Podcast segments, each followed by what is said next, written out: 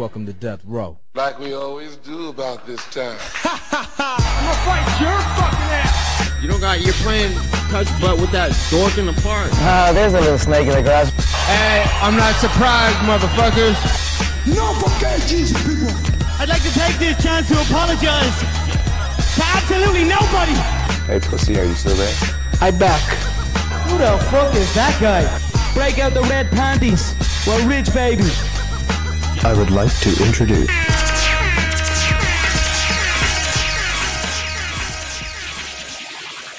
Welcome to the M M A for Money Show, episode twenty-nine. Yes, you are all in quarantine. We are all in quarantine. We are all one in quarantine. I am at M M A State of Mind, Bob Voss, your favorite garbage man, wishing I was certain customers' least favorite garbage man, which how close they're getting to me, but I'll get to that a little bit later.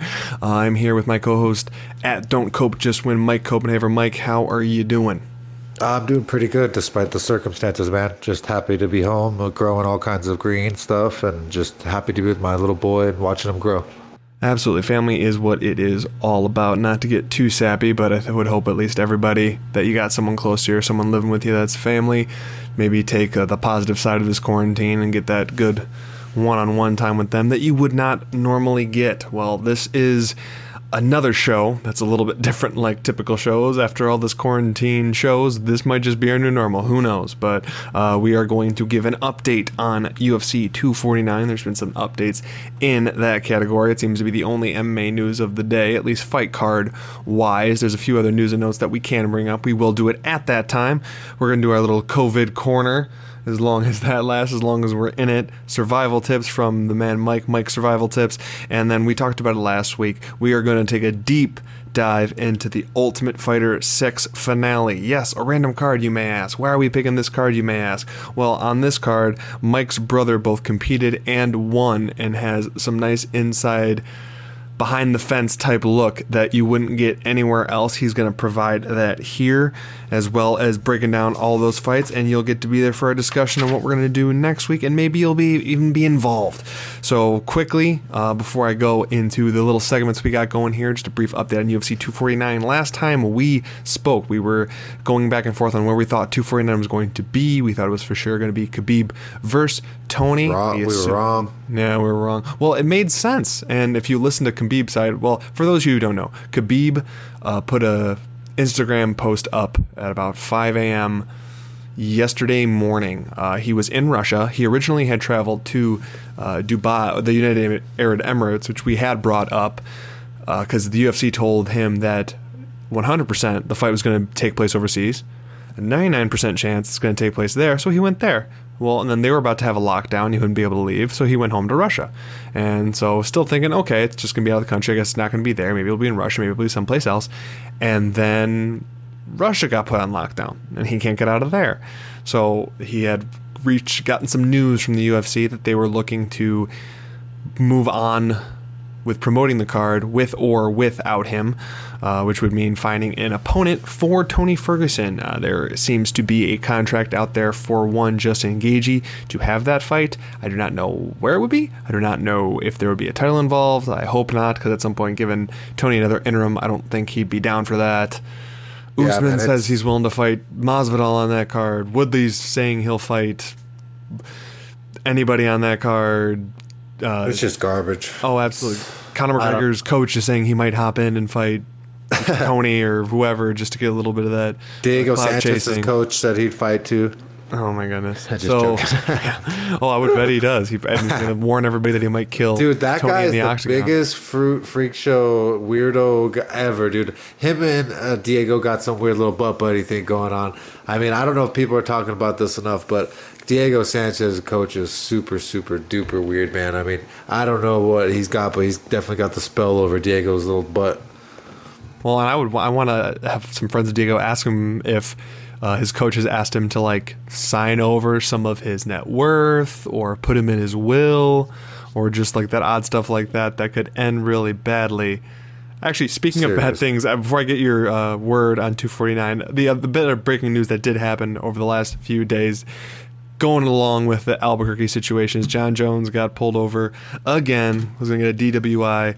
again. Couldn't walk the line after doing so many ins- inspirational Instagram posts about being safe and staying in. He decided to drive out at Albuquerque at four a.m. He was even going to get an aggra- aggravated D W I for how high he blew over the limit, uh, was failing miserably at the field sobriety tests. And actually, the news just came out. Uh, I don't know. I just read it. But he's going to get like four-day house arrest, which, I mean, we're all quarantined, wow, so that's, that's nothing. That's it? So, he's yeah, he's, he's not going to go in jail. He has to go to a some type of...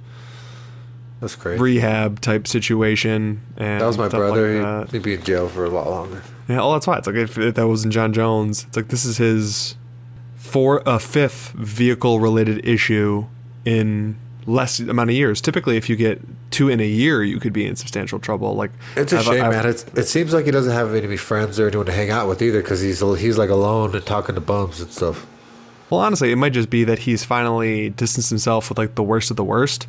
So when he gets these weird impulses of, hey, I want to party at like three or four in the morning. Well, if it's he's that gone by four a.m., he probably started at midnight or one. All of his buddies are just like, no, dude, it's, we're in a quarantine and it's three a.m. I don't want to drink right now. Calm down. Yeah. So who who knows on that front? Doesn't so, like, he have I, kids to take care of it? Dude, he has the three kids. He has like, it's if like I remember right, he has he has three sure. girls and. His longtime girlfriend, who he proposed to, coming on probably two years ago. I don't think they're they're married yet, but that's that's the mother of all of his kids. They started dating in college, so he's been yeah, with her for ten or twelve years. I don't get it. He should be taking care of his damn kids, dude. I mean, I want to go run amok and act a fool and be an absolute just reckless madman like my brother was, but you can't do that stupid shit. You know, you have to take care of your family and be an adult, be professional. Oh, absolutely. Actually, you know what? We'll come back to Jon Jones. We're, we're jumping around a little bit, but like I, I, we hadn't decided to talk on that part yet. But uh, I want to get your take on two forty-nine uh, as it stands now. Obviously, very volatile. I know last week it was all about we did think it was going to happen, and just more question of where. Um, I still think it has a chance to happen. Guess not what you think would be going to be happen, but if you couldn't have Khabib in that matchup, who would you rather see Tony face? Like, even like ball in the park, like eye, eye in the sky thing. Like, would you rather see him fight Conor? Would you rather see him fight Justin Gaethje? Would you rather see him fight? I don't know. Uh, you, you pick. What sounds I mean, good to you? It's I, I I can't believe we're having to talk about this, dude. It's just how many times has this been where our heart's been broken? It's like. I don't know if we're ever going to see this fight actually go down, dude. It's it, I can't believe the stupid virus is literally what stopped us again from Khabib versus Tony Ferguson. But if we got to do it, I mean, uh, Justin Gaethje versus uh, Ferguson would be pretty fun to watch. Obviously, there'd be a lot of blood and some a lot of violence. And so that, that could be interesting as well. Um, so... Uh, other than that, I, I don't know, man. I'm just disappointed, just like all the fans are. I, I thought it was happening for sure, no matter what, somewhere in Russia. I mean, I don't know why Ferguson wasn't already over there waiting. So uh, it just it's kind of ridiculous. I guess uh, Dana White didn't have any location at all because they didn't have any communication on the logistics. Well, I get Dana's for if if the plan was uh, like Dubai, like that area.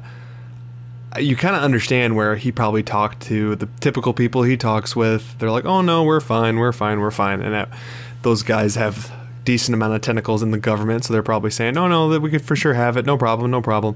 And then just those few higher ups that actually can do something sealed it. So uh, I don't know. Uh, at this point, since Khabib and Tony has fallen out, actually, I want to quick check something for you guys. I know part of the issue with them getting this going on right now was at some point, um, Khabib will no will not be fighting because he does not fight or do training camps during Ramadan. And yeah, this year Ramadan is from April twenty-third to May twenty-third. But I mean, at some point, why not? See, one would move. One second, let me get Memorial. That's a good investigation on your part. So we're well, not going to have quick, that for sure. Well, that's why I wanted to quick. T- they were like, oh, no, see that that would be way too close because you won't do training camp during it. I, we've been waiting long enough for this fight card. I mean, for this particular fight. At some point, just push it off till July. I mean, don't run, do, try to get another fight going, like in the interim. But even that, like, skip April. A lot of. Uh, Companies are pushing a lot of stuff to May at the earliest, but let's just say to be safe to end of May. Just try to get a card in either end of May or early June. try to get that being a pay-per-view and have the paper, the big pay-per-view in July, put Khabib and Tony on there and the other big fights you want on there. International Fight Week, or well, it used to be International Fight Week.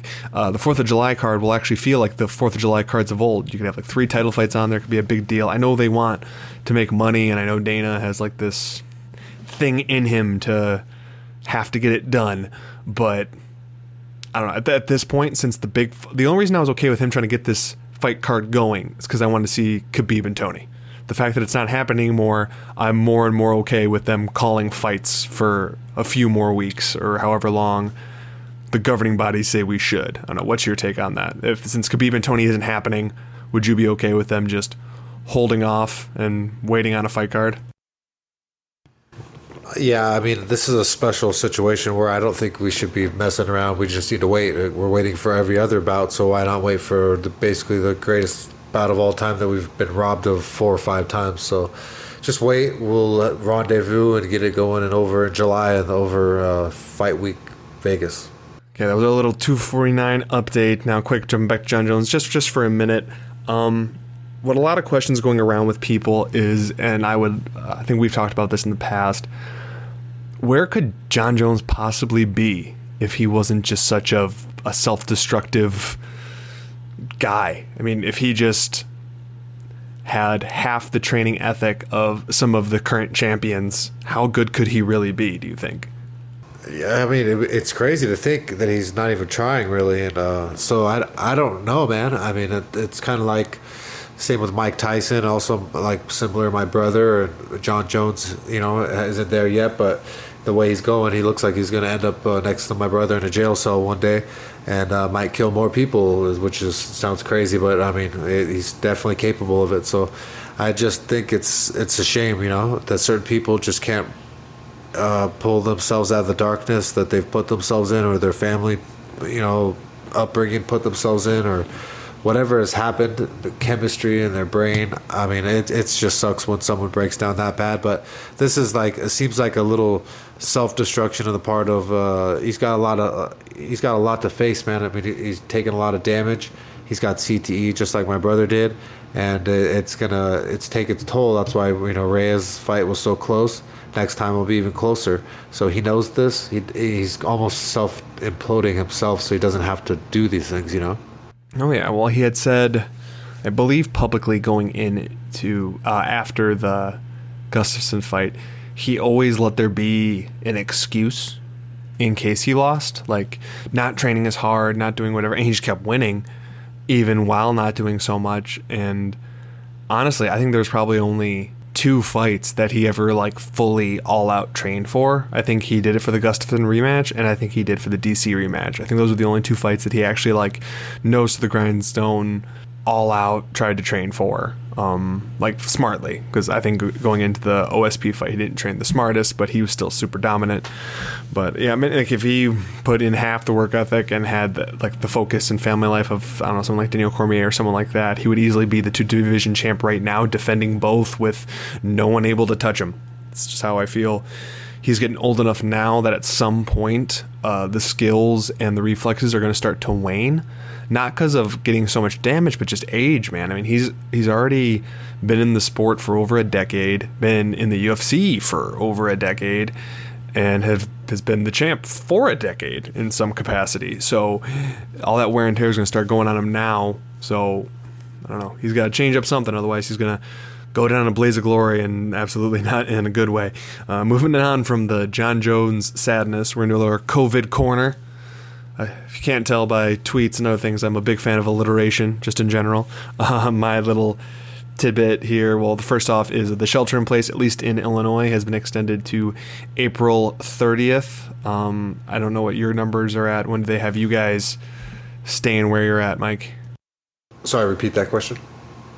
Uh, I'm not sure. They, they, I think actually think they, the wordage might be different in different states, but... Uh, basically the quarantine for us, it's shelter in place is the verbiage they used. Yeah, that's that's what we're told to do. We just literally, you could only go for essential stuff. But what's crazy to me, dude, is that a cop could stop you and you tell him you're going to get marijuana, and that's an essential stop over here.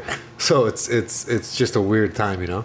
Oh, ab- absolutely. And there's there's people that are taking it very seriously, which I appreciate. And then you got oh, yeah. no, people and, and that should. are not in the least bit.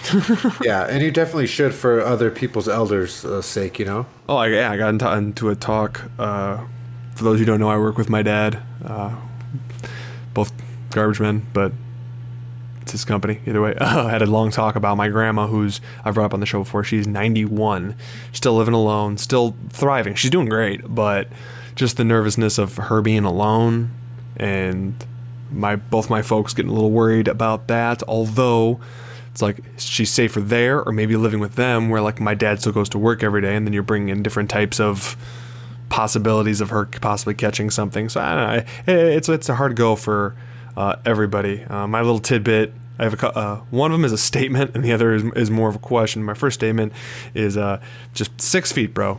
Just six feet. I'm. I'm I've never, it, probably not till around Christmas when I get like Christmas tips from customers. I've had so many customers come like incredibly close to me to talk to me as right now, because none why, of them are. Why are they getting so close? Dude, no, so many of them aren't working, I guess, and they're bored. So like I'll come and I'll start picking up their trash, and they will come out to talk to me. Like rather than away from a distance, they like want interaction. So if they get incredibly close to me, like almost Weird. too close, especially well within the six feet of social distancing I'm supposed to have. So today, this guy had a pile of trash, decent size. They had been doing some remodeling. He was coming out to apologize. We've been doing this a little bit at a time, but you know, we had extra time with the, the, the virus coming out and stuff like that, that we had it all done. I'm like, oh no, it's fine. I got it. No problem. He tries to put on gloves. He's going to come help me. I'm like, no, I, trust me. I got it. It's all good. Are you sure? Are you sure? No. Yep. Totally fine. So he still kind of lingers for a little bit, starts telling me some more things, and he's probably like three feet like behind me, but still probably too close. And then finally he gets into his car like he's about to go away. And then I get to a pile that's a little bit heavier stuff. And as soon as I start moving over there, he comes back out, starts putting the gloves back on, and he's like within like a foot of me. And I'm like, no, I got it. It's okay. It's what I get paid for. It's my job. I can, it's my job. I could do this. And just the constant, like, I, I swear, I, I was talking to a few guys at work. We haven't had people get this close and consistently, because every... in a given week, I have like probably half a dozen people talk to me. That that's a normal. Uh, so far this week, I've had at least a dozen, and it's Tuesday. I guess people are bored and they want some type of interaction, but just too close, man. Too close. So that's my statement. And then I actually have a question. I don't know the rules, but uh, I got I got an older neighbor across the way. I help her out when I can a few times. I may may or may not have brought her up before. She needed to get rid of a few things, and I offered to uh, bring them to work for her since. One, she couldn't carry the stuff, and two, uh, the service that she has wouldn't take it. So I go do that. She, one, she tries to help me, which she's like in her late seventies, so that wasn't going to be a good thing. So I just did it. And then she like bakes me like a, a flavored bread uh-huh. and gives it to me. And Joel drops it off today, which is awesome. Yeah. But how many rules am I breaking if I eat that thing? I know, but it sucks. So normally that's a, such a like a thing I really want. I want. Oh, you to I know, and she's stuff. she's done it before, so I know it's delicious. I've had like Ugh. the same exact one before, so it's like it's it's up on our bookshelf right now. Yeah, because my it. wife is the one who was there that got it, and I'm just like I probably shouldn't, especially because she's not hasn't been the best. Not my wife, uh, our neighbor hasn't been the best at social distancing. So yeah. like she's getting way too close to a lot of people. You could see her like through the windows. I'm just like, I want to eat that because that's gonna be delicious. But also, okay, technically, like if you let it sit for a while and then eat it, maybe it'll be okay. Well, originally they were saying stuff could sit on for three days. I'm like, oh, I could wait three days, but three days is good. Well, yeah, but newer reports are saying like seventeen. I'm like, well, that's not gonna be good in seventeen days. That's no, fresh no, baked. That's not. gonna be moldy in a week. Yeah. yeah, just I think people are lonely, man. They're not seeing as many people, so they don't want to talk, you know. Oh, absolutely. So, uh, have you been the one that's gone, done the grocery shopping for your house, or almost almost every every almost every time? Trip that so has have, to do with gas. You've been, you've been seeing the crazy people at the grocery store too. Oh yeah, definitely. I, I bring gloves. I bring my gloves. Uh, oh no, see, I I, I got I, no, go. I got nothing against the gloves. The, but gloves. the gloves make complete sense to me. It's people I, I using just, winter gear yeah. as face masks.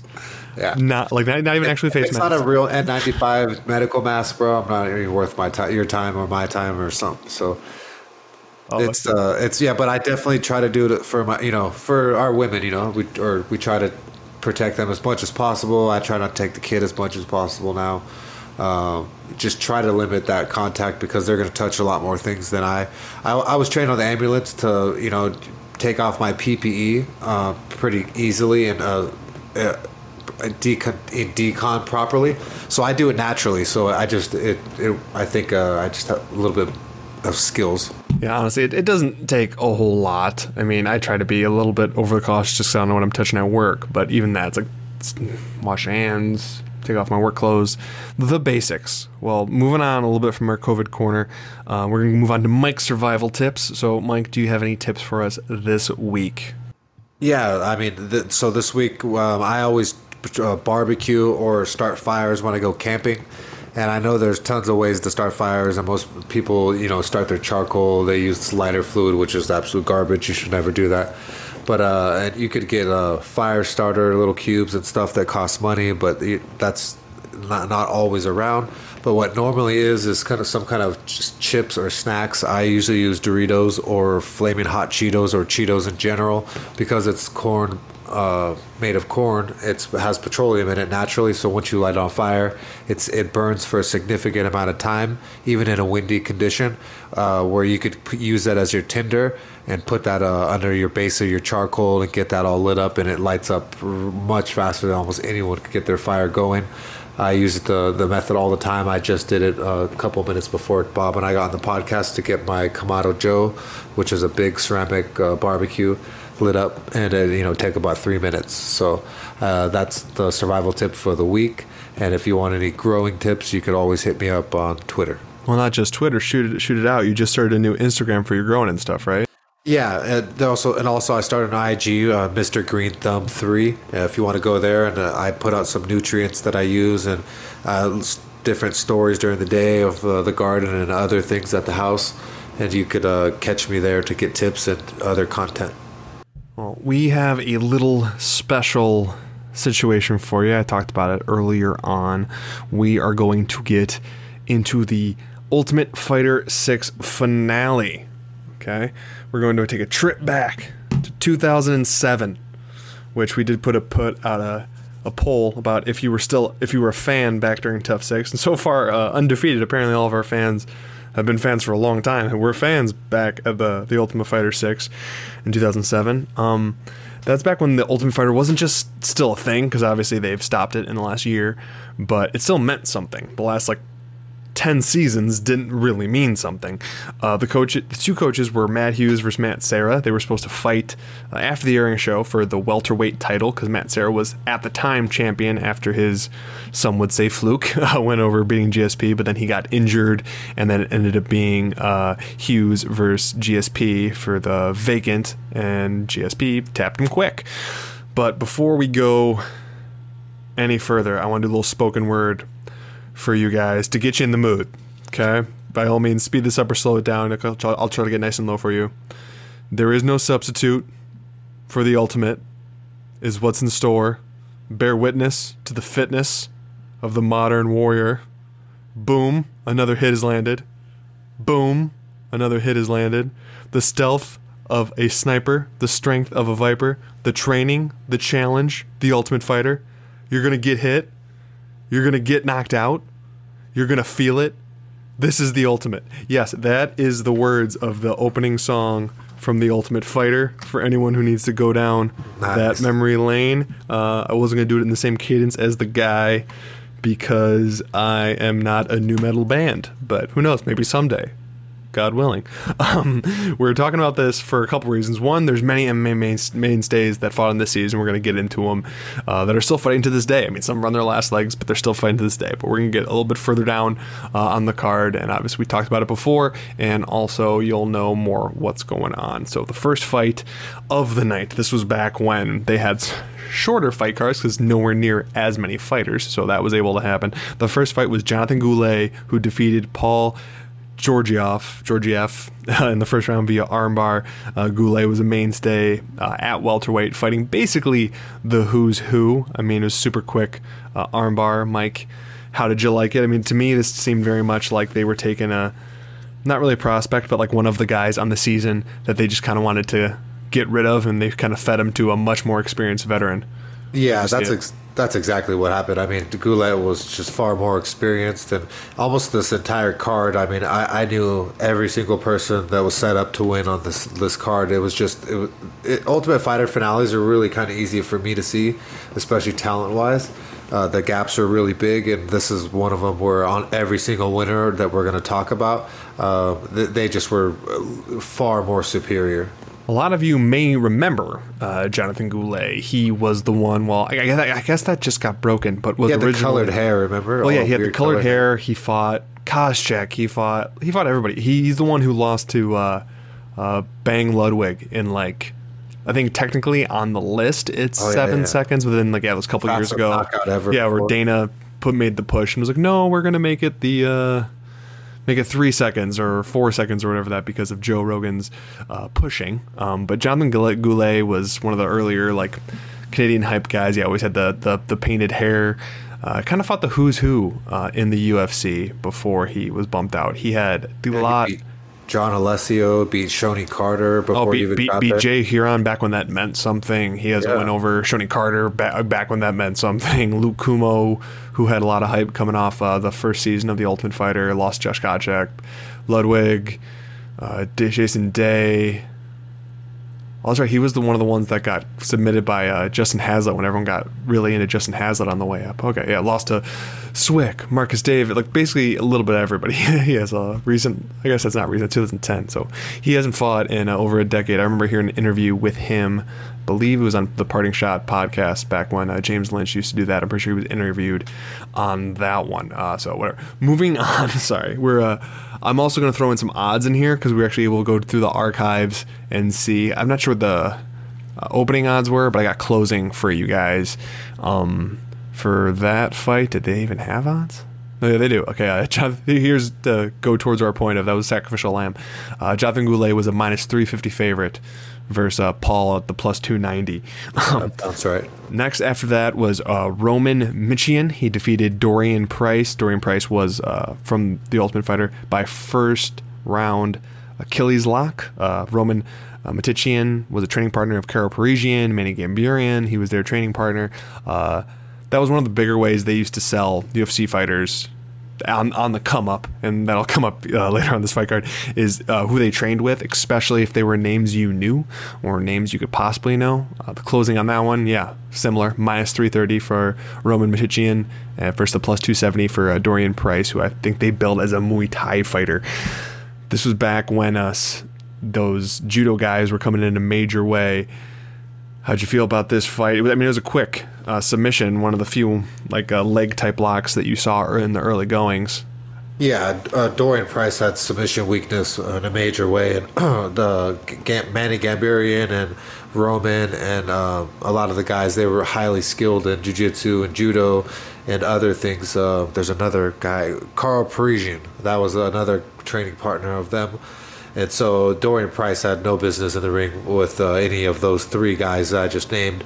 And he, with a submission weakness and long, skinny legs, he gave up that leg real fast. I mean, and when you don't know leg locks and the other guy does, you don't play games. You know, you don't want your Achilles or anything getting ripped or, or torn or having your day and month and months ruined, you know? Well, and that's, they, I mean, obviously this is going to be preaching to the choir because you all remember when Joe Rogan and all of them would go off on this tangent, but leg locks didn't happen a lot in the U F C because so many guys that trained in the traditional gi uh, wouldn't do it because it could possibly hurt people, so they discouraged you doing it, so nobody was that good at it. So once you got some of the judo players, sambo players, some of those guys at a higher level that were really good at that, or there's not as many of the uh, catch wrestlers anymore, but those guys would pull that off too.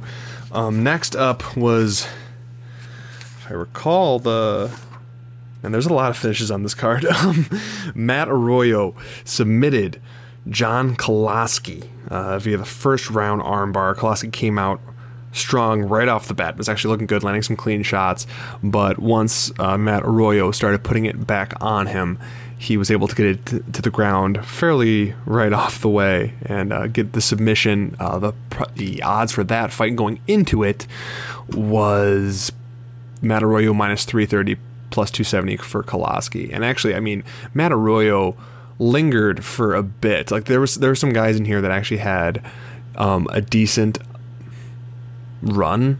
Actually, no, I mixed him up with a different guy. Never mind. He lost to Matt Brown after that, and then to Dan Kramer, and then didn't fight again. So the dude hasn't fought in eleven years. Who was I thinking of?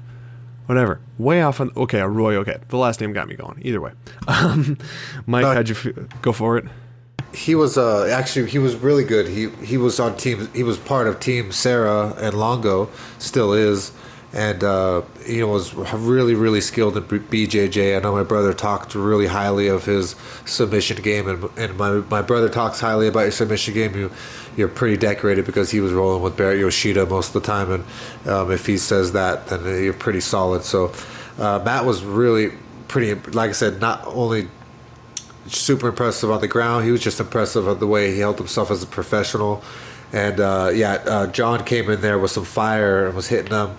But uh, once Matt knew that once he get him to the ground, that John had a submission weakness once again. It was, like I said, some of these were just so blindly set up uh, to see. You can see it now so easily, you know? It's crazy. Oh, absolutely. There's actually only a few fights on the entire card that have close odds. Like there's really, there's only four of the total yeah, fights that are somewhat close. Yeah, dude, that was, I'm honestly, again, surprised at that fight. We were talking about that a little bit earlier on. And we'll get, we'll for sure get to that. Uh, next up, actually, there's the connection on this next fight that I was unaware of until talking to Mike before we recorded. But uh, Troy uh, Mandalones scored a first-round K O T K O over Richie Hightower. Uh, one thing I did want to mention, uh, oh, sorry, the odds for that fight were plus one thirty-five for, uh, to, for uh, Mandalones and minus one fifty-five for Richie Hightower. Jeez, that's free money. I know, Troy looked fantastic. He absolutely did. One thing that just kind of bothered me, this goes back to... Uh, talking about the training partners, I swear that in the f- within the amount of the fight, and this was not a long fight. This they, like and in the first round, fairly early into the first round, they were able to drop I think about six times that uh, Mandalones has trained with B J Penn in the past. Like it, w- it was just like okay, he chooses Kendall Grove, B J Penn. Then thirty seconds later, well, he trains with B J Penn. Did I mention he trained with B J Penn? Like it was they said B J Penn's name more than they said Troy's, which is. A disservice because this was yeah. an utter amazing performance, and I, I want to hear your uh, take on this performance, and then obviously your connection to Troy because I, I was unaware of that. Yeah, well, Tr- Troy Rude, Bo- Rude Boy Mandalones is a good family friend. I, I still speak to him uh, almost every day, some on Facebook in, in some kind of commenting way. Um, he's over there with his kids in Hawaii. He got injured uh, working. He fell off a ladder. He was like fifteen plus feet. I think he broke his neck and. Fell, broke his arm so badly, got compartment syndrome, and almost died from the infection. And he's been through a lot, more than uh, outside the ring than inside the ring, it seems. But the fight uh, was amazing. I mean, I knew that he was going to go in there and whoop Richie Hightower's ass because uh, we were so close to, you know, uh, Troy and uh, Kendall and my brother, and we just knew that they're they're just certain type of savages that uh, these guys are, and you just don't want to be uh, in the ring with them, and so. I, I just uh, can't say enough good things about Troy. Um, and like I said, he trained with B J Penn. He still lives on the island uh, and has a little ranch that he's starting.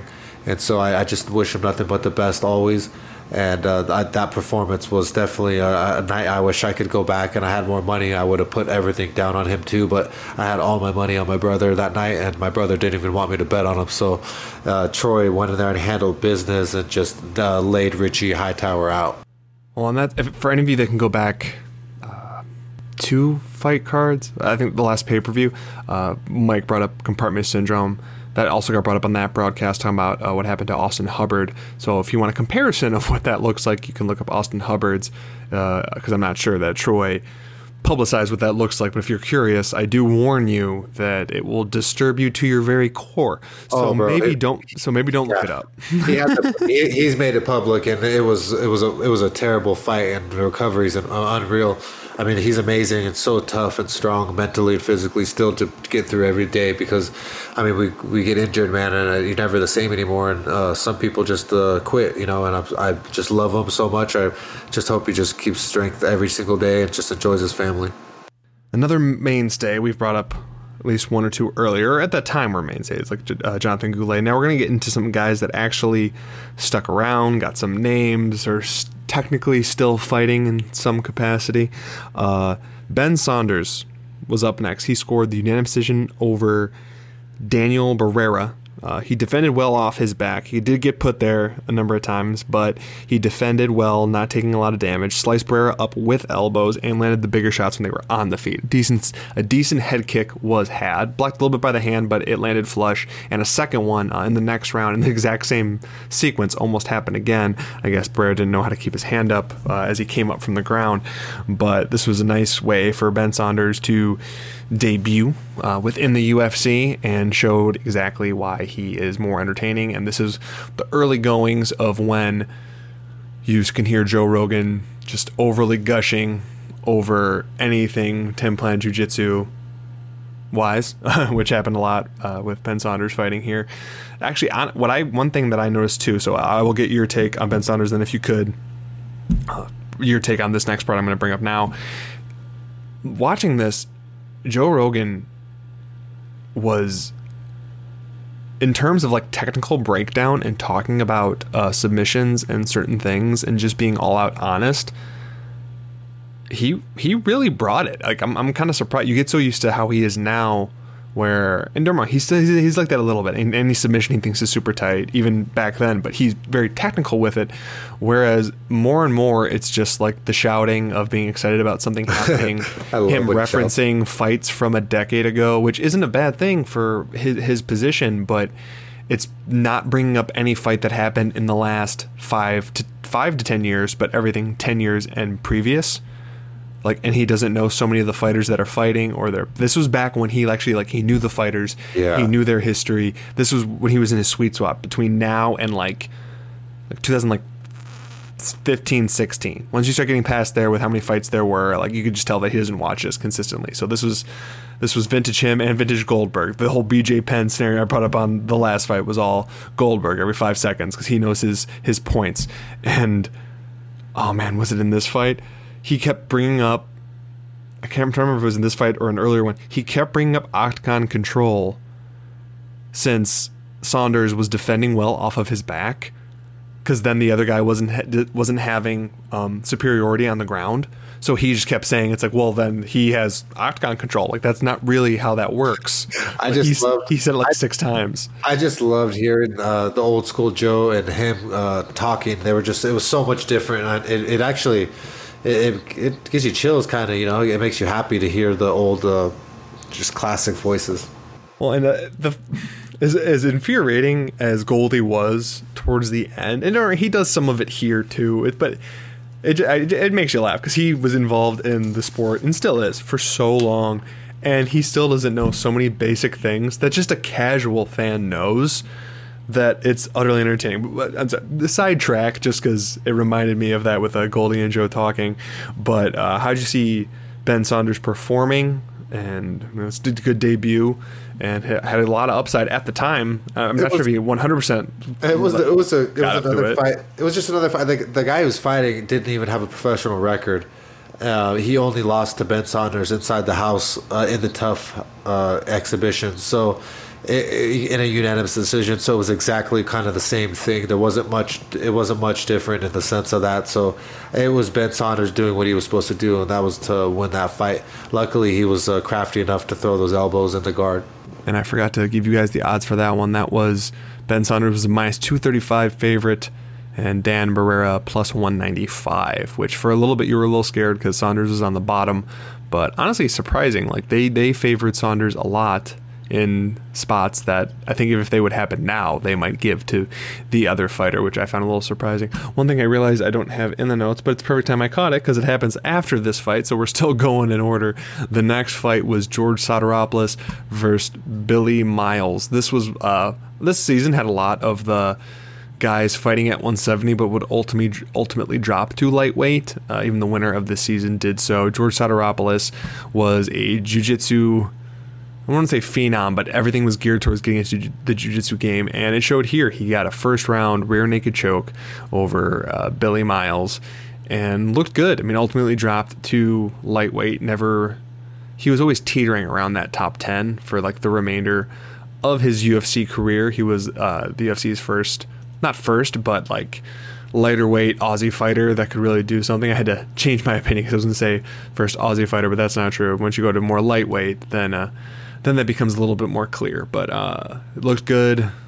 showed why Sarah picked him and why he wanted to be with Sarah, given the jiu-jitsu background. Um, he's retired. Um, he only had one fight outside of the U F C after getting to the U F C at this point, but he went on quite a loss streak uh, after the fact. He was killing it after this. Like, this started his huge win streak, and a quick count it up for you guys. One, two, three, four, five, six, seven. Went on an eight-fight win streak, including this fight, beating halfway decent names uh, at lightweight, um, and having quite a losing run. First going to Dennis Seaver, then R D A, then Ross Pearson. That was the U F C on uh, F X six. That was the big one down in Australia after the tough smash this season. K J Noons, and then lost to Mike Ricci. I'm sorry, you're losing to Mike Ricci. I mean, that was in Titan, but still, you're losing to Mike Ricci. It's time to retire, and he did. But uh, at the time, it looked phenomenal, and like we said, went, went on quite the run. The odds for that one, and obviously why he looked so good, he uh, closed at minus three ninety to uh, Billy Miles, plus three twenty. Uh, before I pass it to you, just the last thing I remember about George Sotiropoulos, you don't really see it at welterweight. Once the dude drops to lightweight and he becomes leaner, he just had the oddest shaped torso I think I've ever seen. I mean, if you don't look look look it up, George Sotiropoulos from one of his one fifty-five fights. I I don't know. It's it's odd looking to me. I don't want to throw too much shade at him, but kind of a little disturbing. So I guess uh, with that weird takeaway, Mike, how'd you feel about the George Sotiropoulos versus Billy Miles fight? Well, George Sotiropoulos, he he was actually the most decorated, best uh, jiu-jitsu practitioner in Team Sarah.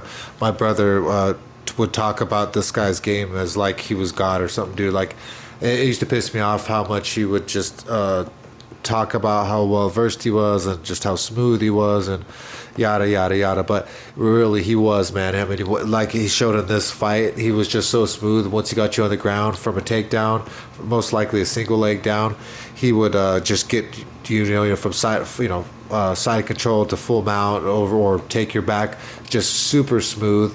And uh, he just, I can't say enough good things about George Sotiropoulos and his jiu-jitsu. He was also a really, really good guy. Next up is the reason that we are going with Tough Six finale. I mean, granted, we have two fights we're going to talk about after that fact, and we're going to tell you guys what the bonuses were and stuff like that and figure out what we're going to do for next week. But this was one of the, f- this is uh, Mike's brother's first fight in the U F C. So John War Machine Copenhaver defeated Jared J-Rock Rollins with a T K O in the third round after a spectacular reversal of top position. I, you don't see that very often, and landed heavy shots till the ref called him off. The odds for that fight uh, closed actually with uh, War Machine or John at plus one hundred to J-Rock's minus one twenty. And I mean, I remembered this fight being a lot more one-way traffic. I thought it was just an utter smashing uh, from Mike's brother there. On the rewatch, it was a lot closer than I remember it. There were large sections of the fight where, not the majority, but large sections of the fight where J-Rock was doing some work, uh, had some control on the top, and was landing some blows, and actually had a few near finishes on his own. This would have actually been a tricky fight if it went to the fight, the scorecards, with how yeah, back dude. and forth that third round was. I was shitting bricks. Oh, yeah. So Mike, I know you have a lot more interesting takes on this fight than I ever could, so by all means, take it away on your brother's debut in the U F C. Oh, man. I mean, it, it couldn't have started off any worse. The first fucking round, dude. The first thing I always t- I told my brother, you fucking don't kick. You suck at kicking, dude. Like, you fucking suck. Like, you don't high kick. You don't kick. You're not a kicker. You don't need to kick. Every time you throw your kick, you get taken down. Once you do, he throws a little kick, gets taken down right away from J-Rock. I was so fucking pissed off, dude, but then he got back up and reversed him. And it, it just went on. The first round, he just was controlling J-Rock mostly the, the whole time and had control. I felt like the round one was ours. And then round two was started off kind of the same thing. But then uh, J-Rock turned the tide and uh, kind of took over with some elbows from the bottom that were just Uh, lethal, man. I, I I never seen anything like it. I, I didn't realize how much they were scoring or uh, damaging my brother, especially from the nosebleed seats that the U F C gave uh, the family members because they're jackasses. Uh, but it was uh, pretty cool, though, because I'm up there and I'm in the nosebleeds, and J-Rock's brother-in-law is in the nosebleeds, too, obviously. And we're like maybe thirty, forty feet away from each other. And once you realize you're that he's who he is and I'm who I am, uh, and you're cheering, I'm cheering for my brother. My brother's winning the first round, and I'm talking shit to him. And then J-Rock would start winning the second round, and be talking shit to me. And I'd be like, "Fuck, dude, I got all that money down. I I put half my rent down, which was about seven hundred fifty dollars uh, on my brother because he was a plus like one thirty underdog." It was definitely not the smartest move. Uh, J-Rock was a brown belt in uh, ju- jiu-jitsu and also was more decorated in Japan as well for fighting. And so I, I didn't even know all that. I just knew I had faith in my brother. But uh, as we the fight per- just kept going on, and then my brother in the third round, he uh, got dropped and uh, went to his butt. I was like, holy shit, dude, this this this might be it, man. I, I don't I don't even know if he's quitting right now, or I know he's tired. They're both tired. But uh, luckily, you know, he, he never quits, and he somehow he got a, a sweep off of a Kimura that Barrett Yoshida was famous for, and he swept him, and he laid down the punches and elbows from hell and knocked him out, and that's why he was so emotional, uh, too. It was his friend, but I mean, the fight was just unreal.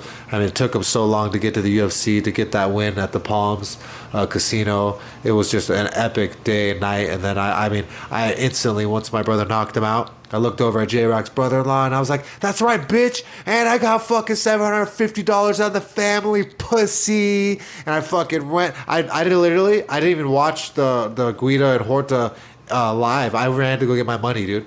Well, with that much riding on it, especially that much compared to what you had, that you win, you have to run the window after that. That's I was nineteen. I was nineteen, twenty well, years dude, old. Dude, if I would have made that much money for in one shot at nineteen, I would have done the same thing. I'd be like, this is this is awesome. This is what I was here for. Peace. Dude, it was epic, man. It was it was such an adrenaline rush. Oh man. Um, now to move, it's I mean, it's hard to move on from that because that's obviously for for Mike and probably for the breakdowns of these fights.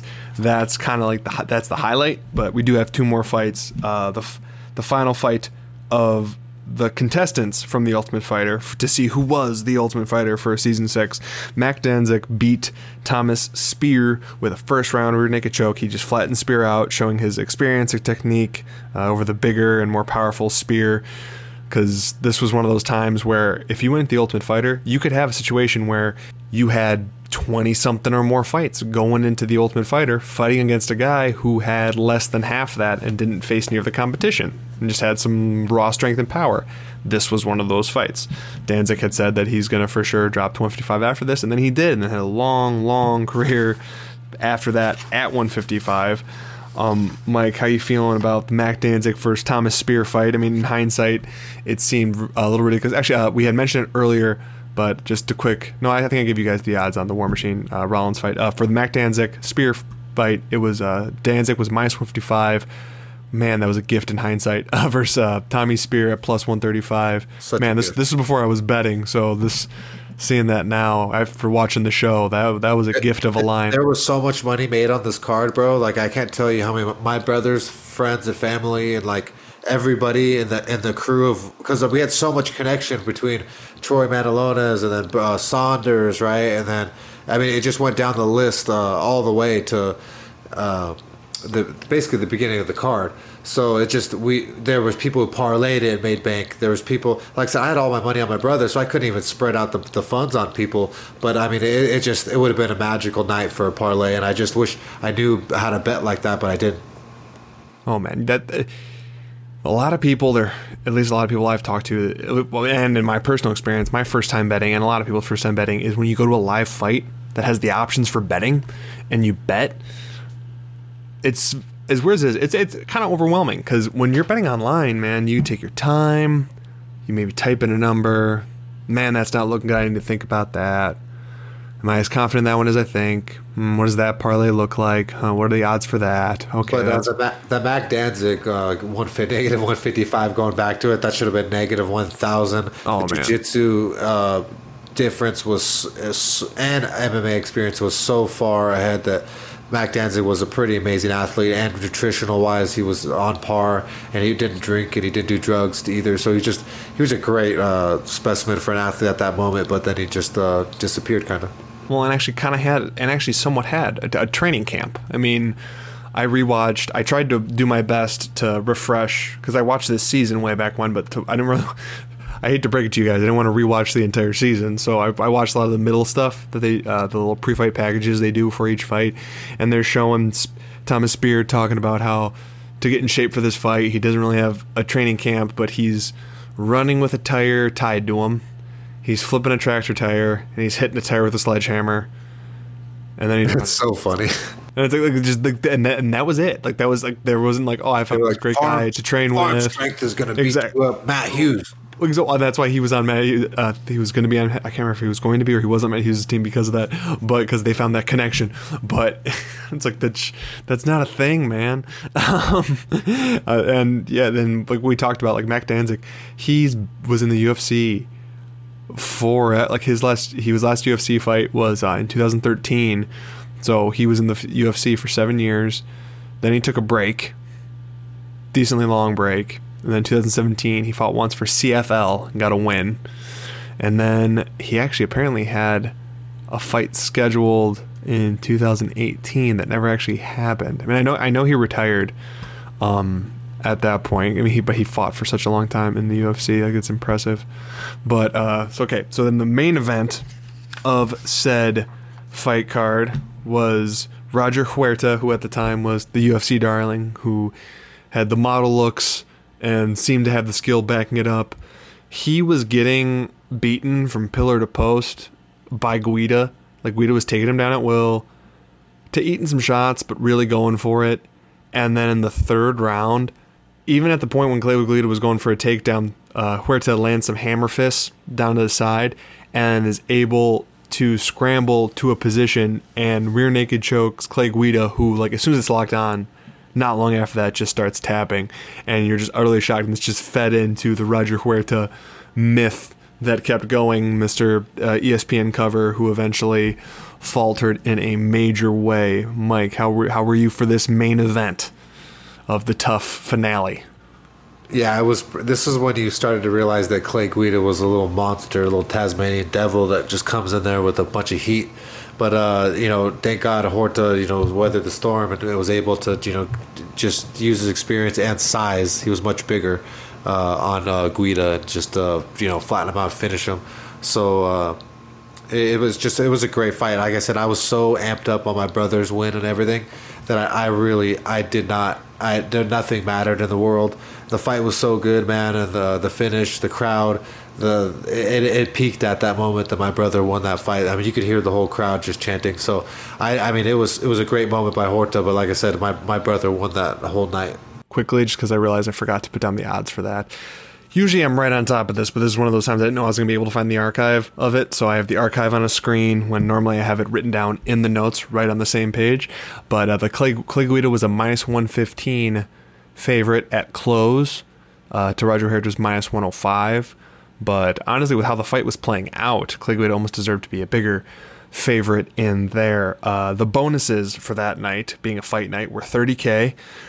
There were two fights of the night. Uh, Guida Huerta, um, Copenhaver Rollins. Mike likes to hear that. And then K O of the night was also for Copenhaver. And then submission of the night was Matt Arroyo. Uh, although I don't know, I'm not sure. I'm surprised. I, I think the Danzig submission was better, but I guess I don't. They they don't always go for naked chokes if there's other options for whatever reason. How'd you feel about those bonuses? I remember you telling me how crazy that was for your brother that night. Oh man, it was it was unreal, dude. I mean, my brother is. Was, pay was eight thousand dollars to show and eight thousand dollars to win. So, I mean, he, he was looking at sixteen thousand dollars if he managed to beat J-Rock that night. So when they came in the back and they gave him uh, sixty thousand, seventy-six thousand dollars uh, check, uh, he was he was so stoked, man. He, he was on top of the world at that moment. And he realized, like, that he made it to the big time, but he also realized that he made it to the big time and that uh, there was going to be some consequences to pay at some point. Now, currently, that is it for our show, but we are going to do a quick discussion here to figure out what to do in the future. Um, what are you thinking, Mike, for the next show? Do you want to do another breakdown of a fight card, um, maybe with some news and notes filtered in around there? Is there a particular one that's jumping out to you? Or we could leave that up to a vote in a poll or uh, any I, number I, of things. Let's let's let's go back to the the, old, the first Ultimate Fighter tournament. So uh, do you mean U F C one or do you yeah. mean Tough one? U F C one? U F C one, yes. I think it'd be, it's just fun to see the, the everything, you know?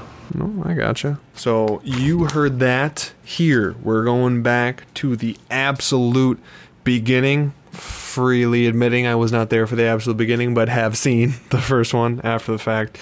We're going back to U F C one for next week. And if you guys are liking these type of shows where we cover an entire fight card from the past, let us know on any possible conceivable way of contacting uh, if you like it, if not, or suggestions you may have. Please don't forget to rate and review and subscribe to the podcast on all your platforms. We're on iTunes, we're on Stitcher, SoundCloud, basically you name it. We have a YouTube channel along with sound bites that are little short, easily digestible versions of this show, of the segments, of the breakdowns, basically every little thing. If you're not willing to sit down and listen to a whole show, we got you there. And by all means, comment on there to let us know if you like the direction of it, or if you absolutely do not agree in the least bit what I'm saying. Please show your dissension. I want to hear it. Um, so we will be here next week for U F C one, going back to the beginning. Mike, do you have anything to say to the people before we sign out for this week? I uh, we just hope that all you guys and your family stay safe. Uh, enjoy enjoy yourselves, man. I mean, get some charcoal, go get this, some steak, get some good uh, lo- some good salt and uh, pepper, and just throw it on the grill and just have some fun, man. Obviously, stay in, stay safe, social distance, stay six feet away, wash your hands, all those magical things that you have heard a million times and you're tired of hearing. And even as I said them, they sound like nails on a chalkboard to you. But you know what? We're going to be back here next week for U F C one. And with that, let's roll.